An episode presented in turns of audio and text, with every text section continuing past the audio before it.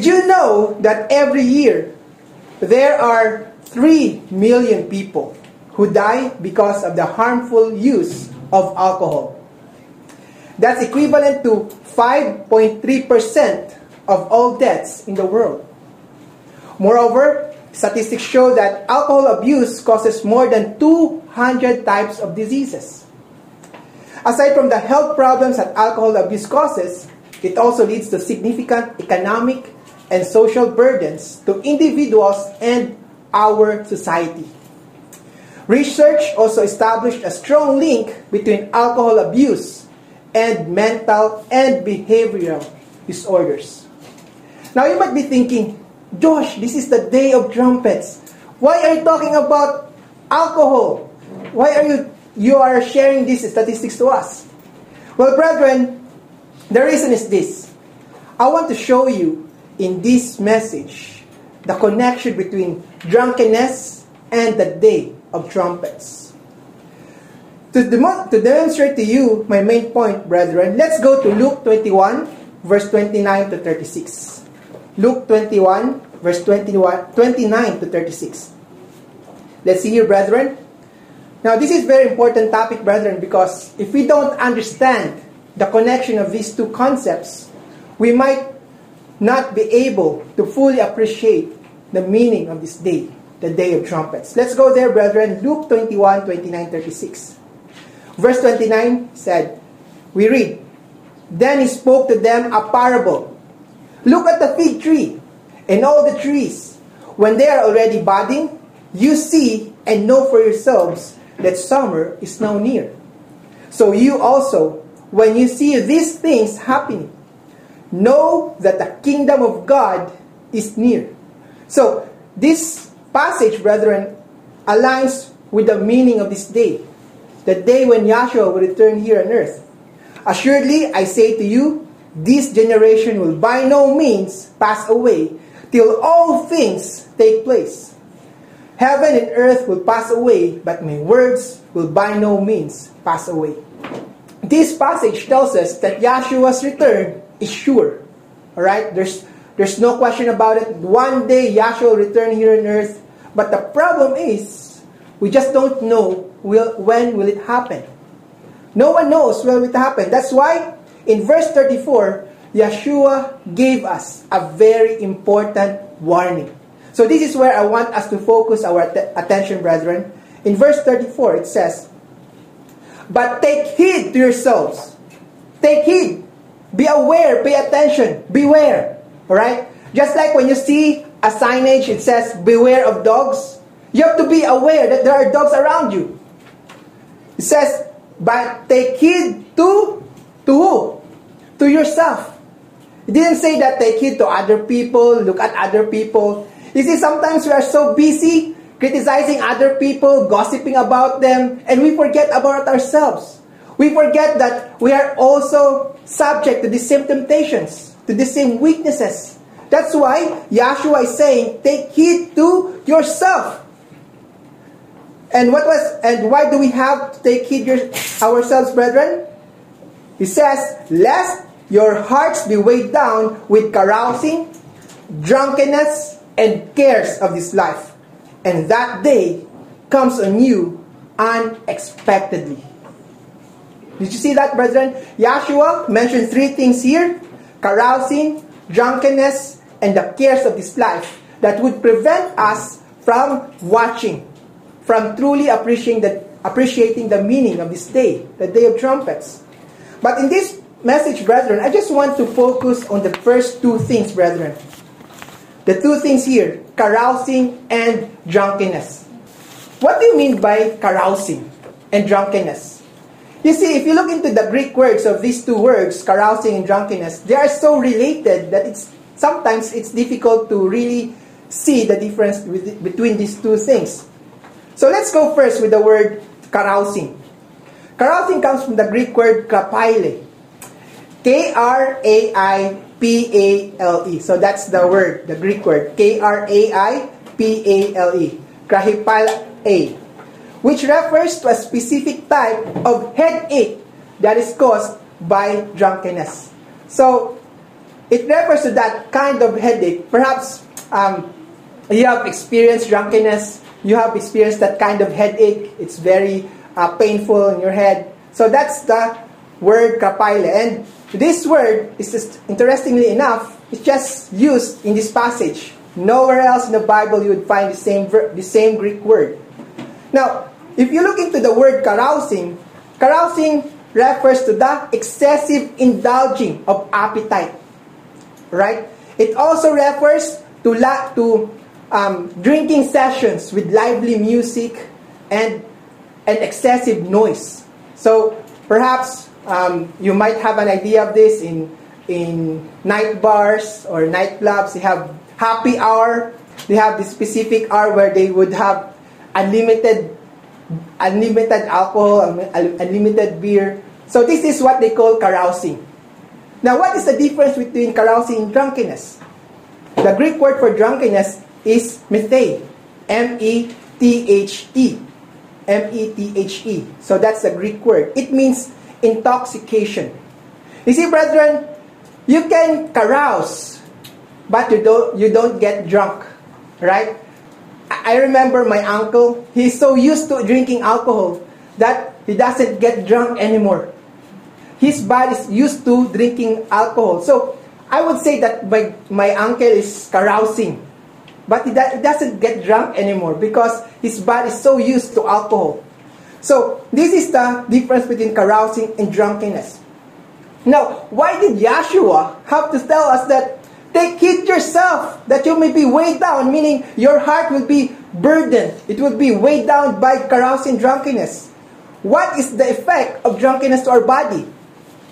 It says here that alcohol has a unique way of altering, interrupting, and interfere, interfering with the communication pathway of the brain. Literally, alcohol changes the way your brain works. So, you could see here that, for example, our brain is up here and then we want to move our hands and our feet or our legs. So, it has a way of altering the communication between our brain and our body. So, that's why uh, a drunk person wants to move forward but he moves backward, diba? One step forward and then two steps backward. So that's how they they they they walk already. So that's how drunkenness can affect our body.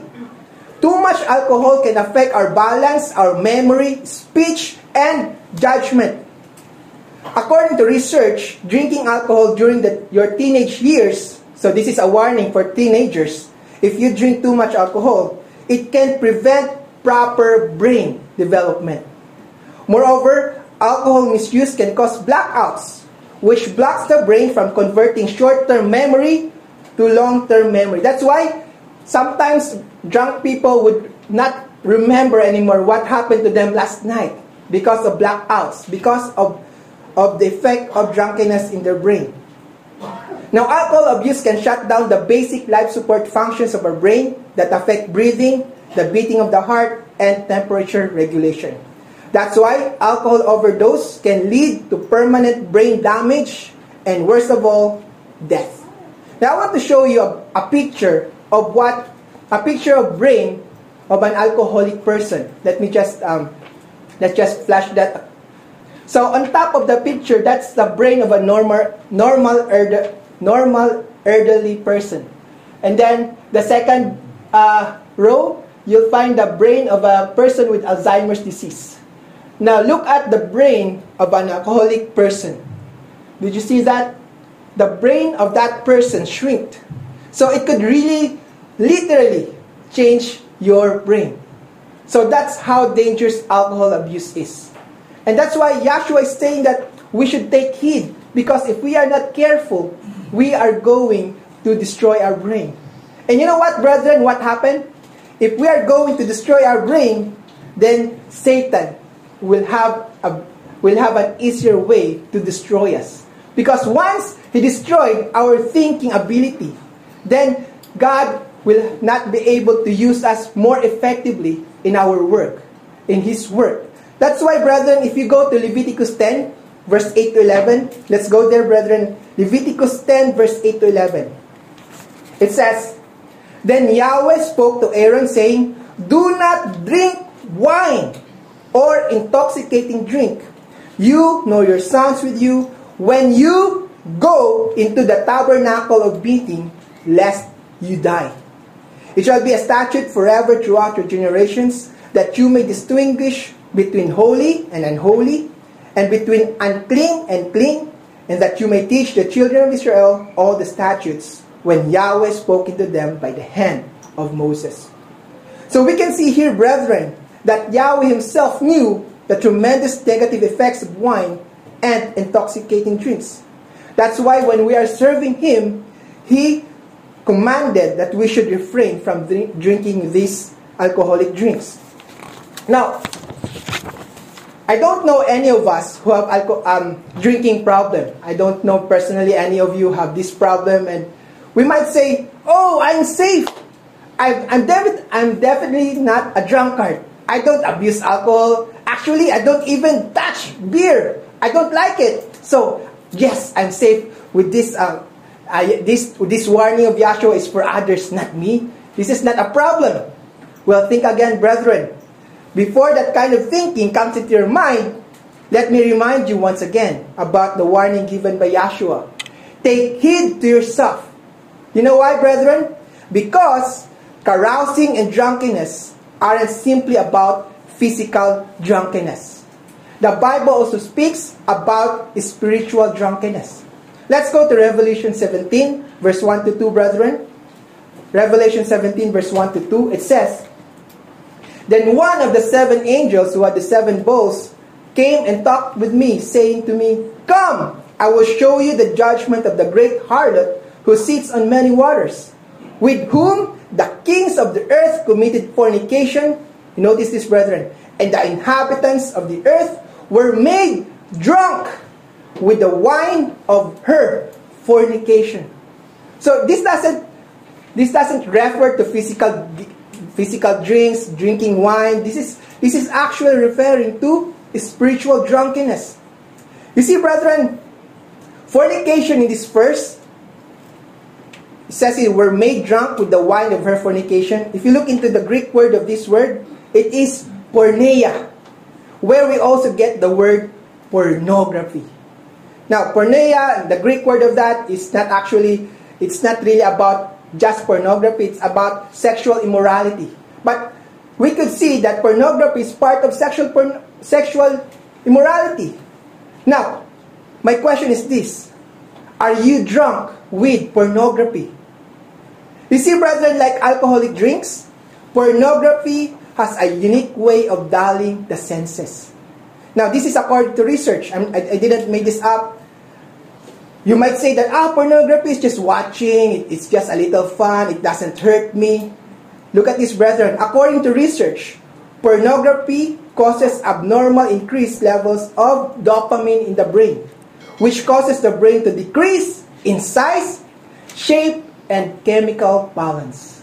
So it could actually, literally, it could decrease the size of your brain.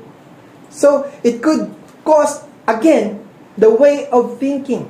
And when Satan actually destroys our thinking ability, God will not be able to use us effectively for His work. Now, fornication here, actually, brethren, is not just about sexual immorality. If you look into again the word porneia, the other word or other meaning of this is it refers to idolatry. Idolatry. So if you go back to, if you continue reading Revelation 17, brethren, in verse 3 to 4, it says, So he carried me away in the spirit into the wilderness, and I saw a woman sitting on a scarlet beast, which was full of names of blasphemy, having seven heads and ten horns. The woman was arrayed in purple and scarlet and adorned with gold and precious stones and pearls, having in her hand a golden cup full of abominations and the filthiness of her fornication. Now, people will see this woman with, his, with her allure, the beauty, and the majesty, that they will be so impressed at the sight of this woman that they would be driven to idolatry. You see, brethren, in verse 5, the name, the woman is called Babylon the Great. Now, this world is built in the Babylonian system, a system that is founded into rebellion against God. It doesn't mean that you don't bow to a graven image. Oh, I don't bow. We don't have graven image in the house. We don't have uh, a cross or a rosary. I don't. We don't have that. It doesn't mean that way, brethren, because idolatry is something that you commit when you let something gets between you and Yahweh. That is idolatry. So that's why, brethren, this world will be attracted to this woman. And if you're not careful, you would allow this world to get you intoxicated. We can be so engrossed, so immersed and occupied with the world, has to offer that we become intoxicated and drunk. You see, brethren, we can be drunk with success. We can be drunk with money, with our gadgets, with our work, with our physical possessions. We don't notice it, brethren, but sometimes we get drunk with these things, with the worldly ambition, to the point that we're going to forget the day of trumpets. We are so focused on what what this world can get. Actually, brethren, I, I, I saw this video about a pastor asking his uh, about a pastor talking to he, one of his members and, his, and he said, "What? How would you feel if Yahweh or or Yahshua they, they called he called him Jesus? What would you feel if Jesus would return tomorrow?" And this woman said, Oh, no, no, I don't want him to go back yet.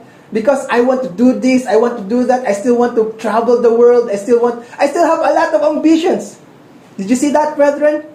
If we are not careful, this world can get us drunk of the many things. Now, don't think that the, the rich and the famous have the, has, has this problem. Also, the poor. You see, people can also be drunk with poverty, with sadness, with anger, and bitterness, and even faithlessness, brethren. So this is why Yahshua is saying that take heed yourself, lest your heart be weighed down with carousing and drunkenness. He knows, brethren, that these things could prevent us and could make us lose our focus to the coming kingdom of Yahweh. That's why, brethren, it is very important for us to keep the Day of Trumpets every year because it serves as a reminder for us that one day Yahweh will send back His Son here on earth and He will step into the human affairs and He will establish the kingdom of His Father here on earth. With that, brethren, I hope and pray that all of us would know the danger of not just physical but also the spiritual drunkenness and how we should be more serious than ever to make our calling sure. My sincere desire, brethren, is that when, is that when the seventh trumpet sounds, we'll see each other floating together, meeting our Master and Savior Yeshua in the air.